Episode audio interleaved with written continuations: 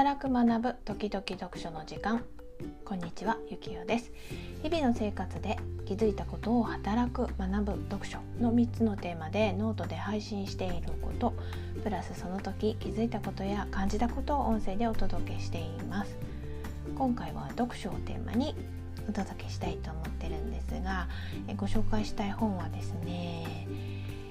1日3時間だけ働いて穏やかに暮らすための思考法という本になります。これ2019年に出版された本なんですけれどもちょっと普段ですね私が感じていることのヒントが見つかったので今日はご紹介したいと思っています。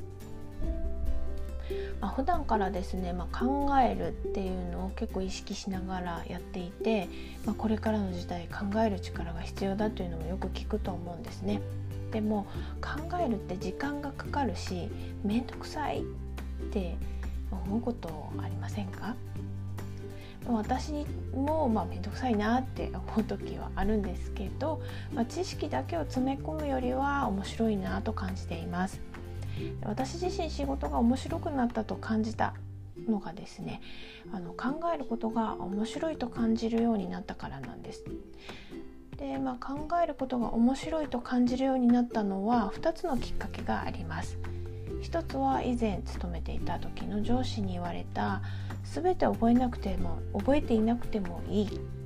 詳しい人を知っていることはお前が知っていることと同じだからねという言葉でした。そしてもう一つはスマートフォンを使うようになってからです。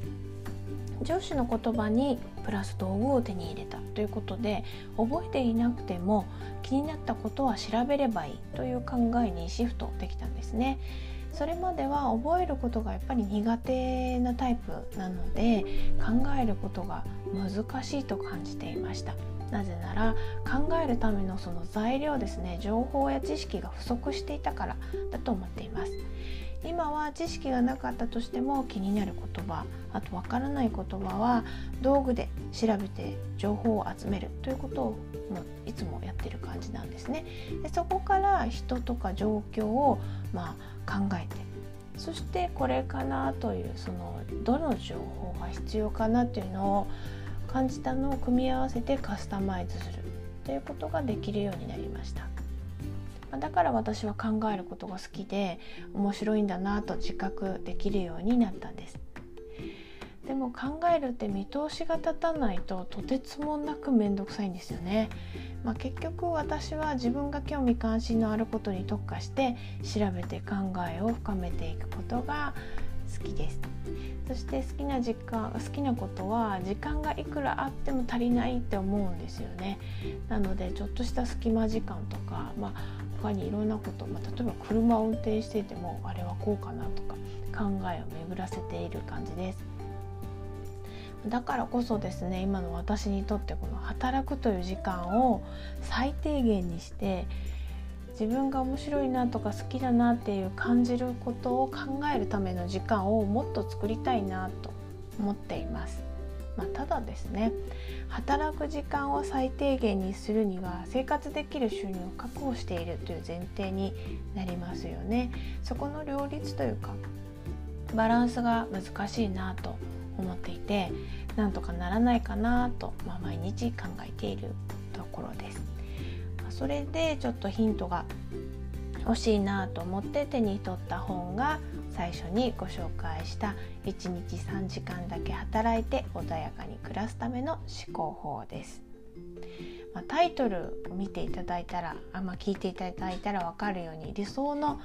働き方 というのもタイトルそのものがですね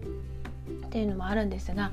穏やかに暮らすというのがどんな仕事をしていたとしても大切かなと思っているので今回気になったのかなと思ってます。でこの本読んでいくとですね私にとって気になった言葉いくつかあったんですけれどもその中で一番気になった言葉は違和感を感じ取る能力を持っていることが重要でそれがないと本質的な解を得ることは難しいという言葉です、まあ、考える上で大事なことは本質を捉えること今までもいろんなことをまあ考えていたんですけどこのちょっとした違和感を見落としたことで結果が思わぬ方向に行くことが結構あったんですね。で逆に違和感を大事にするとその出来事の本質が見えてきてやるべきこととか必要なことがはっきり見えてくるという体験を何度もしています。これは仕事だけじゃなくて子育てでも生活でも全てにおいてですね人間関係も、まあ、言葉ではなんかこう言い表せないんですけどこの違和感を感じ取った違和感を大事にしてじゃあどうするみたいな感じで考えて必要な情報をこう組み合わせてってやった時のカチッと合わさった瞬間があってそれがすごく面白いしすっきりするなと思っていて、まあ、だからこそ考えるって面白いなと私は感じているのかなと思ってます。これからの時代考えることが大切という言葉よく聞くことがあると思うんですね。でも考えるって今の大人が経験してきた教育によって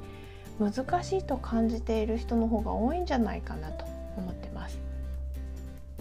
まあ、誰かよりも優れている才能が必要なのかなとか、いろいろ考えちゃうんですけど、まあ、あの自分のその中の個性を見つけていくことがこれから大切であり個性を見つけるにはやっぱり自分と向き合ってしっかり考えていく必要があるんですよね。そのためには考えるとやっぱ時間がかかるのである程度の時間を意識しながら確保しないといけないなと